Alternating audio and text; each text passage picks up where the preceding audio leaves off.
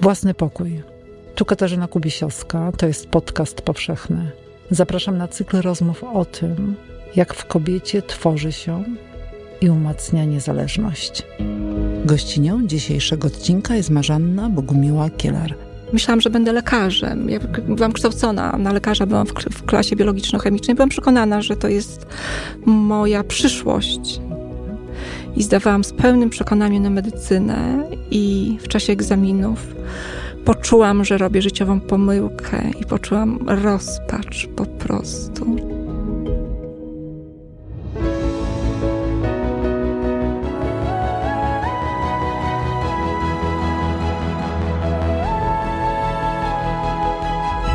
Podcast Tygodnika Powszechnego. Weź, słuchaj. Dzień dobry z Krakowa, ze studia Tygodnika Powszechnego przy ulicy Dworskiej 1C, Katarzyna Kubisiowska.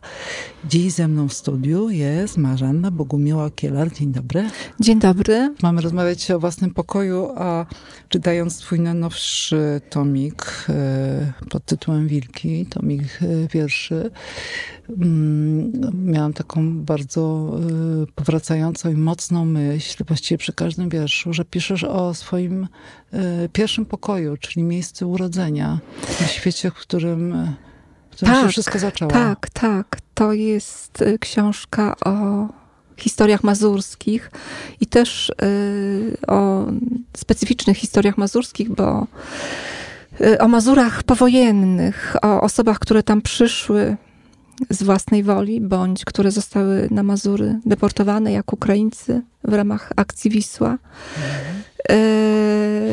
Też to jest o moich dziadkach, którzy przyjechali na Mazury w 1946 roku z moim kilkuletnim ojcem wtedy i z jego rodzeństwem. Ja się tam urodziłam. Na Mazurach mieszka cała moja rodzina, czyli rodzice, moje dwie siostry z mężami, brat z żoną i wszyscy z dziećmi mieszkają tam obok siebie w domach na jednym e, kawałku ziemi. Świat, który pokazujesz, świat przedstawiony, e, który się objawia w twojej liryce, w tym tomiku, e, e, często opowiadają go kobiety o konkretnych imionach. I mnie ciekawi to, czy ty te opowieści właśnie mazurskie z, usłyszałaś bezpośrednio od nich. Tak, usłyszałam y, te powieści w latach, y, w drugiej połowie lat 90., mhm. kiedy robiłam badania terenowe do mojej pracy doktorskiej, a pisałam o symbolicznym zawłaszczaniu przestrzeni jako sposobie tworzenia małych ojczyzn na przykładzie dwóch wsi mazurskich. Mieszkałam w, tych, w jednej z tych wsi e, i słuchałam tych kobiet. E, moim celem wtedy byli pierwsi osadnicy. To był ostatni moment, żeby tych opowieści usłyszeć żeby te opowieści usłyszeć. E, no bo mm, te kobiety, ale też mężczyźni byli już mocno zaawansowani wiekowo i wiedziałam, że. E, czas ich życia jest no, skończony, ograniczony. I te powieści we mnie zapadły, te opowieści. I wiedziałam, że kiedyś je opiszę. Mhm. I przez lata, e, przez lata e, jakoś to się we mnie osadzało i w 2018 już musiałam zacząć to pisać. Dlaczego że... wtedy? Tak poczułam, że, mhm. że, że już te głosy nie dają mi spokoju. No bo to jest opowieść o utratach, o wypędzeniu, no tak, o śmierci. Tak, tak. Y... To był bardzo brutalny okres mhm. w historii y, Mazur.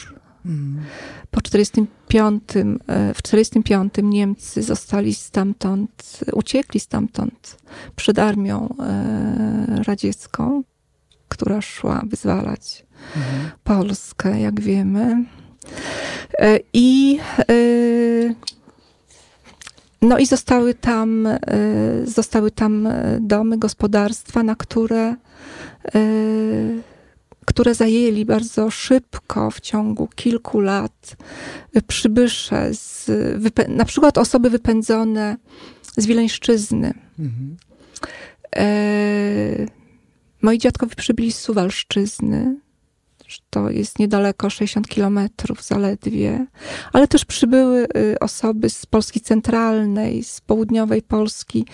No a w 1947 roku już zaczęły się deportacje i y, przybyli tam y, Ukraińcy, którzy wcale nie chcieli Mhm. tam być. To był dla nich wielki dramat. W wyniku akcji Wisła. W wyniku akcji Wisła, tak. I ten dramat był naprawdę wielki, bo oni nawet w odwiedziny nie mogli pojechać w swoje strony dawne. Oni Mhm. musieli tam być. I było tak, że kiedy na przykład przybyszom z Polski umierali bliscy, to nie chowali ich w tej poniemieckiej ziemi, tylko wozili w swoje, w swoje strony rodzinne i tam chowali. Natomiast Ukraińcy nie mogli, musieli w tej poniemieckiej ziemi e, swoich zmarłych chować i też w ten sposób tę przestrzeń zawłaszczać. Dziadkowie twoi e, opowiadali o tamtym czasie? Nie, nie opowiadali. Ja do, dowiedziałam się y, od y, ciotek właściwie, jak to było. Y, Dziadkowie przybyli do takiej wsi, która nazywa się Budry i dość szybko się wzbogacili. E, znacznie się wzbogacili w ciągu trzech lat. I dziadek został e, potraktowany jako kułak Mhm. i stracił ten dom, w którym mieszkał. Musiał tą wieś Budry opuścić. Wyjechali do jakiejś innej wsi, a po jakimś czasie do Gołdapi, gdzie dziadek już kupił e, po niemiecki dom od człowieka, od Polaka, który tam e, wcześniej mieszkał. E, Dziadek też trafił, trafił do więzienia e, w ramach sprzeciwu wobec kolektywizacji, więc to były takie dość Mhm. dramatyczne dzieje e, rodziny, Mhm. bo, no bo też naznaczone e, jakąś utratą Mhm. podwójną. Ten dom, który kupił dziadek, rozumiem, że to był dom z czerwonej cegły. On był tynkowany, ale bardzo piękny, taki dom po Mhm. niemiecki, e, z, we, z werandą i z balkonem nad tą werandą, takim półokrągłym, kryty czerwoną dachówką. Był otynkowany, więc ta cegła nie, nie, nie była widoczna. Przy obmurówkach okien czy, czy przy fundamentach tak. E, I tam mieszkałam do dziewiątego roku życia, bo kiedy miałam 9 lat, to mój ojciec zbudował dom i Mhm. nasza rodzina się tam przeprowadziła. Ale chyba nie opodal. Nie opodal, tak, do 200 metrów dalej. Aha. Czyli zaznałaś e, czegoś takiego naprawdę wspaniałego, czyli życia w wielopokoleniowej rodzinie. Tak, tak. My mieszkaliśmy na piętrze, a na, e, na parterze mieszkali dziadkowie z młodszym rodzeństwem Mhm. e, mojego ojca. Ciotki jeszcze pamiętam do liceum chyba wtedy chodziły. Mhm. E, I do dziadków schodzi, my dzieci schodziliśmy na dobranocki, bo dziadkowie mieli telewizor. Tam miałeś swój własny pokój? Czy dzieliłaś go z... E, Dzieliłam. z ale rodzeństwem? z- to znaczy, tak, dzieliłam z rodzeństwem w tym domu po niemieckim, natomiast w nowym domu już każdy z nas miał własny pokój. Czy ja własny pokój miałam od dziewiątego roku życia. Mhm. Ale zanim zapytam o ten twój własny pokój twórczy, jak się kształtował, to mnie ciekawi, wiesz, em, przyroda, e, e, jeziora, e, które, które cię otaczały i wśród których współistniałaś i które na przykład bardzo często w twoich wierszach pojawia się właśnie motyw motyw, tak powiedziałam, literaturoznawczy, ale tak jest. No, jest pojawia się woda, w ro, roda, woda w rozmaitych No odcieniach. tak, to Mazury. Mhm. To są Mazury. Gołda leży nad jeziorem, przez które zresztą przebiega granica polsko-rosyjska. E, A przyroda, no te domy były poza miasteczkiem, tak jakby na, na, na, na skraju miasteczka. Teraz są one nieco bliżej, bo miasteczko się rozrosło, ale jednak y, mówiło się, że się idzie do miasta Mhm. po zakupy Mhm. na przykład. Więc ta przyroda to był pierwszy mój pokój. Mhm. I obozy wędrowne. I obozy wędrowne, tak, w szkole podstawowej. mm, Dwa tygodnie na Mazurach i na Suwalszczyźnie. Co roku. Co na ci dawały te obozy wędrowne, oprócz tego, że było na pewno życie towarzyskie, kwitło? Życie towarzyskie kwitło, chłopcy nosili plecaki, było mm. bardzo przyjemnie. I było bardzo przyjemnie. Spało się w szkołach, które na czas wakacji stały puste. Mm. Łowiliśmy raki w jeziorze wieczorem, oświetlając dno latarką. Mm. no wiesz, e, wtedy pewnie chodziło mi o życie towarzyskie, ale e, tak poza świadomością nasiąkałam tą przyrodą i jeszcze bardziej w nią wrastałam tymi kolorami. Mhm. Jezior, bo tam są niesamowite, na Suwalszczyźnie zwłaszcza jeziora mają niesamowite kolory. Mhm, jakie? Na przykład jest takie jezioro, chyba Danowskie się nazywa, które ma taki seledynowy kolor wręcz. Mhm, bo? Nie pamiętam, to zależy od gleby, jakiś, od gleby, od podłoża, tam. tak, mhm. tak, ale są też takie jeziora, e, które mają ciemnobrunatny kolor. Są takie, na przykład takie jezioro na Tatarskiej Górze. Mhm. E, bardzo głębokie i to też chyba od jakichś humusów zależy. Dziękujemy patronom i patronkom podcastu Tygodnika Powszechnego. Ale jak napisałeś e, pierwszy wiersz, e, to nikt o tym nie wiedział w rodzinie, w tej wielodzietnej, wielo, wielo, przepraszam, wielopokoleniowej. Ale też wielodzietnej, bo ja mam troje rodzeństwa. Mhm. No to wielodzietnej i wielopokoleniowej. Nie, to, to, znaczy wtedy już mieszkaliśmy osobno, bo ja miałam 15 lat, jak pierwszy wiersz napisałam. Mhm. E, no nikt nie wiedział, oczywiście. No nikt dlaczego nie, nikt nie wiedział? No, to było tak, że, że, ja, że coś tam napisałam i zaczęłam pisać te wiersze. No i wysłałam na konkurs do Olsztyna. To był konkurs literacki czy poetycki dla młodzieży szkół ponadpodstawowych. I dostałam tam trzecią nagrodę. No i trzeba było jechać po odbiór tej nagrody. Ale pamiętasz, czekaj, przepraszam, tak. zanim powiesz o, żeby jak, jak, jedziesz po odbiór nagrody, co wtedy, jak, jakie to jest uczucie, jak się dostaje trzecią nagrodę? No uczucie, by, uczucia były mieszane, bo z jednej strony się bo nie bardzo... pierwsza? Nie, nie, nie, w ogóle ucieszy... to w ogóle nie miało znaczenia. Aha. Ucieszyłam się, że w ogóle nagroda. Natomiast wiedziałam, że nie będę mogła sama pojechać do Olsztyna, bo miałam 15 lat. Mhm. I musiałam powiedzieć. Mhm. I się strasznie wstydziłam. To bardzo I, zastanawia. I, czego się wstydziłaś? Nie wiem, strasznie Aha. się wstydziłam. I no, ja w końcu powiedziałam, więc e, ojciec był zszokowany. I trzy dni koło mnie chodził i błagał, żebym pokazała mu te wiersze. A ja się tak strasznie wstydziłam. No w końcu mu pokazałam. Mhm. No i pojechał ze mną po odbiór tej nagrody. Mhm. No, wiesz, dość e, takie znaczące ta, ta opowieść, bo mnie ciekawi to, kiedy ty o sobie pomyślałaś, jestem poetką, bo chyba to nie długo do tego jakoś wewnętrznie, Bardzo mentalnie długo. dojrzewałaś, prawda? Czy dorastałaś, czy mierzyłaś Uciekałam się? Od tak, tego. właśnie. Dlaczego? Uciekałam. Bo też y, dużo innych rzeczy mnie interesowało. Hmm, filozofia. Filozofia, ale też... studiowałaś? Y, tak, ale wcześniej, y, wcześniej zdawałam na medycynę. O! Tak, do, bo ja myślałam, że będę lekarzem. Ja mhm. byłam kształcona na lekarza, byłam w, w klasie biologiczno-chemicznej. Byłam przekonana, że to jest moja przyszłość. Mhm.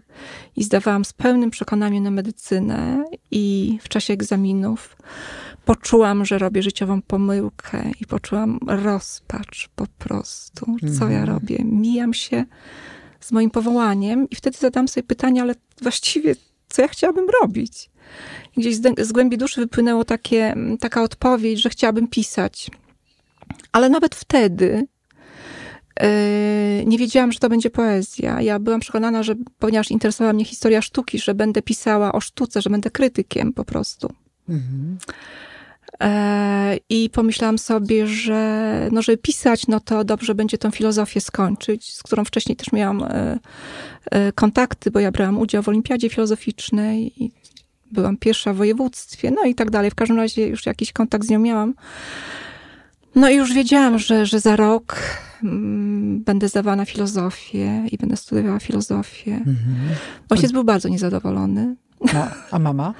Mama bardzo to spokojnie przyjmowała, akceptowała moje wybory, ale ojciec nie mógł się pogodzić. Jak wracałam z tej filozofii, trochę przez trzy lata mi mówił, no i czego ci tam nauczyli na tej filozofii marksistowskiej. Mhm. No, a ciebie nauczyli logicznego bardzo Właśnie, też myślenia, tak, prawda? Tak, trzy lata logiki, w tym no. dwa lata z profesorem Szaniawskim. Mhm. Rok semiotyki logicznej, czyli logiki języka z profesorem Pelcem, to były.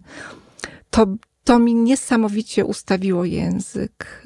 Aha. Ja to zobaczyłam po latach dopiero, jak Dyscyplina, zaczęłam. Dyscyplina, ekonomia? Precyzja. Mhm precyzja języka. To ja no, pewnych rzeczy nie napiszę, bo ja od razu widzę te różne błędy logiczne na przykład. Natychmiast. Tak? Natychmiast, tak, tak, tak, mhm. tak, tak, tak, tak. I, yy, I ja dopiero po latach yy, zobaczyłam, co mi ta trzyletnia nauka logiki daje, kiedy piszę wiersze. To, to było nie, nieocenione, nieocenione studia. Mhm. No i w latach 90. na początku debiutujesz, dostajesz e, nagrody kościelskich. Tak. I już wtedy myślisz o, to, o, o sobie jako poetce, czy jeszcze dalej? No nie, no myślę, ale z żalem. A. Z żalem, że to jednak nie można od tego uciec. Mhm. Bo jak uciekam i czymś innym się zajmuję, to niestety dopada mnie takie poczucie, mhm marnowania życia i w pewnym momencie muszę usiąść i zacząć pisać, żeby to poczucie Aha. odeszło. Też takiego zdefiniowania też chodzi o to? Nie, że no, że czasem, że jak nie piszę, a zajmuję się innymi rzeczami przez dłuższy czas, no to mam wrażenie, że mi czas przez palce przecieka mhm. i że marnuję po prostu życie. A kiedy piszę, nie mam tego poczucia. Mhm. Mhm. Więc jakoś tak E, szłam ze sobą na kompromisy, że co mhm. jakiś czas pisałam książkę, mhm. tomik. Mhm. No, a jednocześnie pracowałaś na Pracowałam uczelni. na uczelni, wychowywałam córkę, no, działo się życie po prostu. Na uczelni do, doszłam, do, do, do, habilitację też zrobiłam, więc to też za, zajęło dużo czasu. Te wszystkie stopnie, no bo z poezji nie da się żyć. Przecież musiałam mieć jakąś pracę. No, e, to, to połączenie tego życia, właśnie tego życia z, e, zawodowego, z życiem. Tutaj trudno mi rozdzielić, trudno powiedzieć, że zawód poeta. Można tak powiedzieć Nie, drogą? chyba. No, no właśnie nie, zajęcie nie? może właśnie. raczej. Ale właśnie zajmowania się poezją, mhm. Z życiem no, zawodowym, po prostu choćby, prawda, pisaniem habilitacji, wieloletnia praca to jest ile no to? Tak. 5, 6, 7, 8 lat? No, pa, parę lat, tak. Mhm. No, samo pisanie to mniej więcej rok chyba mi zajęło, no ale potem ten cały proces, jeszcze to wszystko. Może tak no, od dwa, jak już miałam temat w 2009, no to w 2012 tym się obro- to, to, to miałam kolokwium habilitacyjne. Mm. No więc to Jezu, ja mam gdzieś zapisany temat twojej pracy. Zaraz spróbuję znaleźć. A której? E, habilitacji. Tak, albo mi przypomnisz gdzieś? Integralna wizja tak. Kena Wilbera i jej zastosowanie w edukacji. W edukacji, właśnie. To to jest ta praca. Tak. Podcast Tygodnika Powszechnego jest także na tygodnikpowszechny.pl, gdzie co tydzień znajdziesz nowe teksty nagradzanych dziennikarek i dziennikarzy. Coś krótszego do porannej kawy, a także coś inspirującego do naładowania baterii. Weź, czytaj i rośnij z nami kilkuletnia, ale to moje e, rozbudowane pytanie, które nas tutaj w, w różne e, e, dygresje pociągnęło, zmierzało do tego, jak to się łączy właśnie też z takim życiem rodzinnym, prywatnym to wszystko wychowywaniem córki. No córka już jest dorosła bardzo. No ja wiem, tak, że jest, tak, tak. urodziła się... Jak byłam na studiach, mhm. jak studiowałam filozofię, to jest dorosłą kobietą mhm. i Yy, więc tutaj już jestem wolna. No, jakby. ale jakbyś miała zrobić taką, wiesz, no, retrospektywę.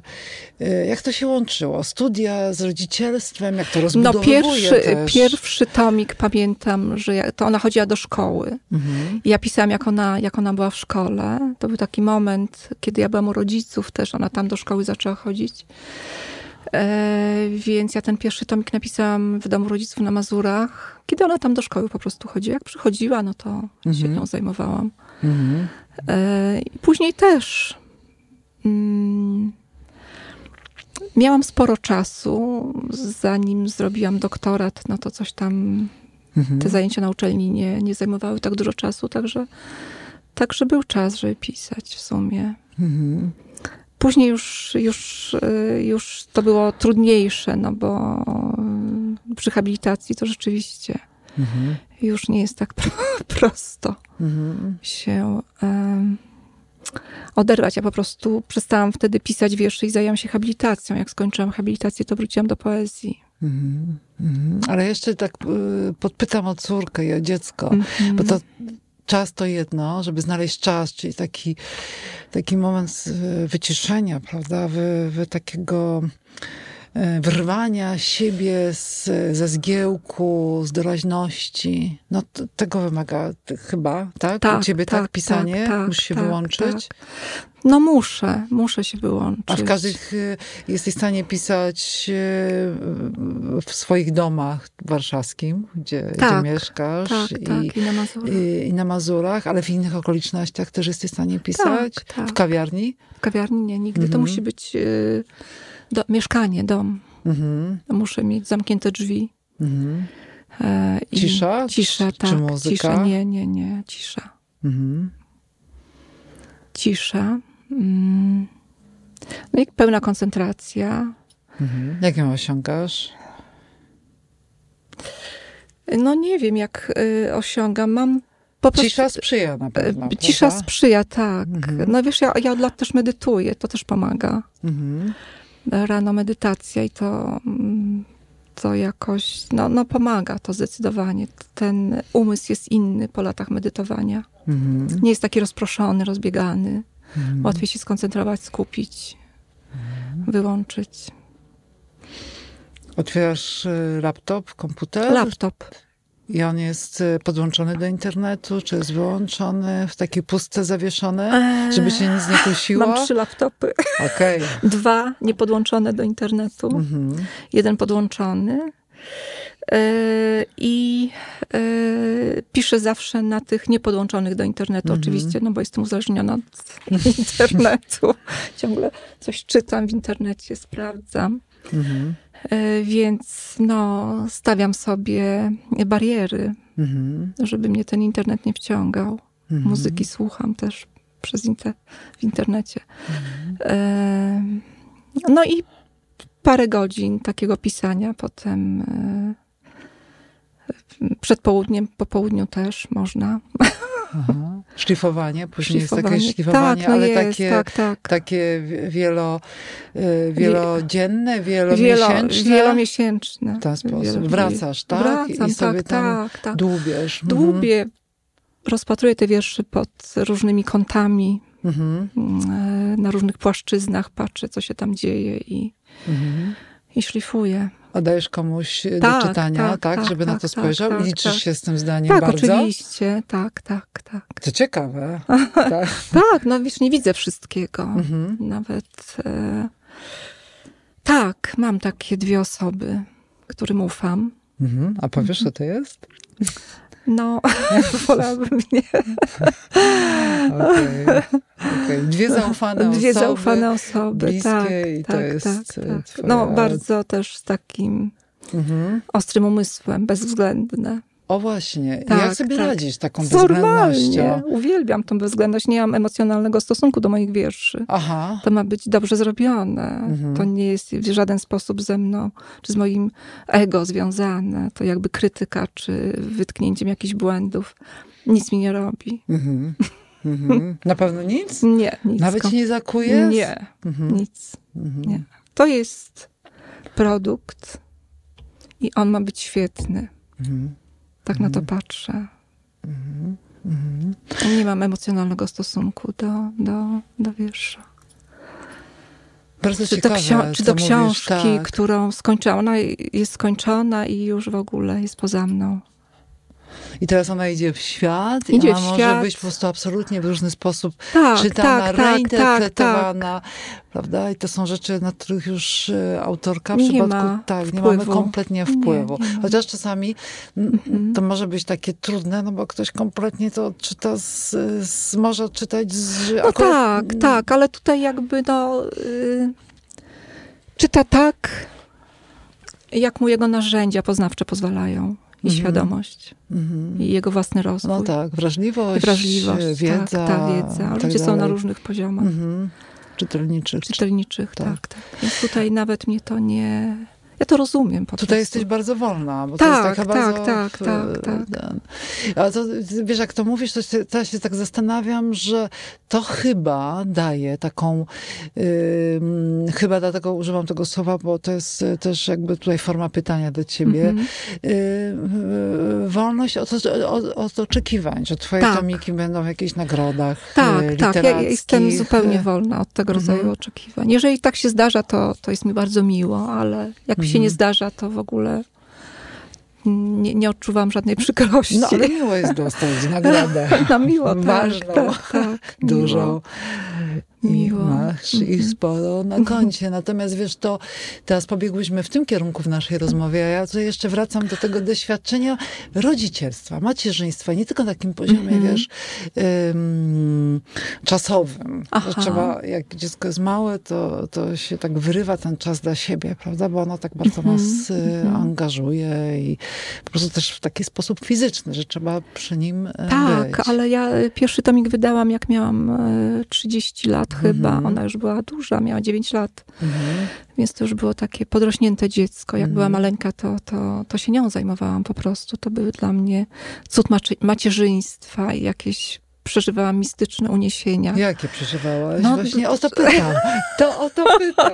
Jak się urodziła, no to właśnie wydawało mi się, że to jest e, absolutnie mistyczne doświadczenie, mhm. o którym mężczyźni nie mają pojęcia. Mhm nieprzekładalne w żaden sposób e, na słowa. No tak to czułam i to było dla mnie e, to doświadczenie no niezwykłe, bardzo szczęśliwe.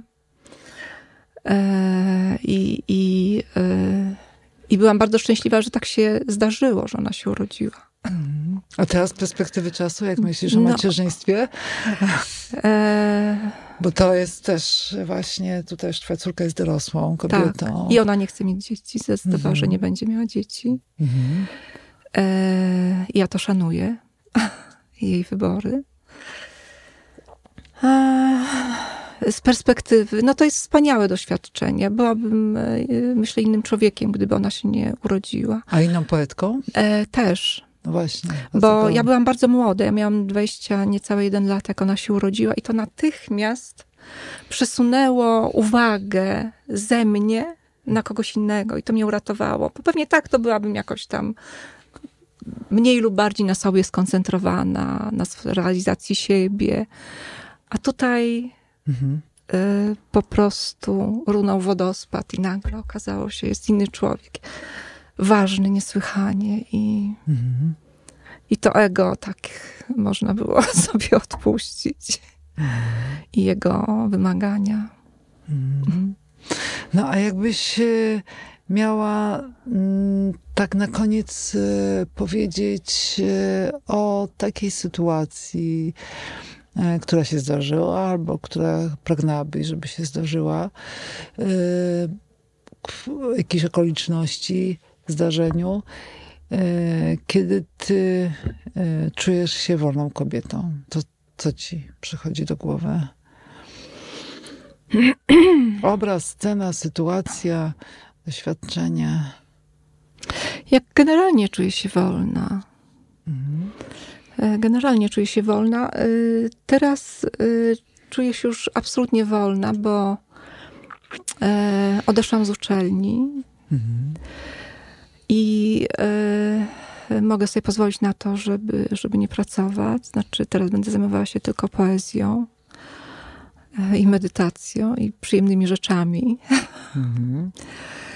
E... długo się dojrzewa takiego momentu, żeby odejść z uczelni? I jak gdybym nie mogła, to bym nie odeszła. Mhm. To znaczy kwestia bezpieczeństwa finansowego mhm. zadecydowała. I kiedy odeszłam, uświadomiłam sobie, że ja latami ży, żyłam w takiej ciągłej gotowości. I tego już nie ma. I, i, I właściwie dopiero teraz poczułam się tak absolutnie wolna, mimo że myślałam, że jestem wolna, no bo miałam dobrą pracę. Ale to poczucie takiej gotowości, że ciągle jest coś do zrobienia, że ciągle jakieś sylabusy trzeba wypełnić, jakieś zajęcia przygotować, na jakieś zebranie iść. To tak taki permanentny stan gotowości towarzyszył mi. Mhm. Poza świadomością zupełnie. Dzięki za wysłuchanie podcastu. Wejdź też na tygodnikpowszechny.pl. Jesteśmy z Wami tam, gdzie Wy. Weź, czytaj i rośnij z nami. Podcast Tygodnika Powszechnego. Weź, słuchaj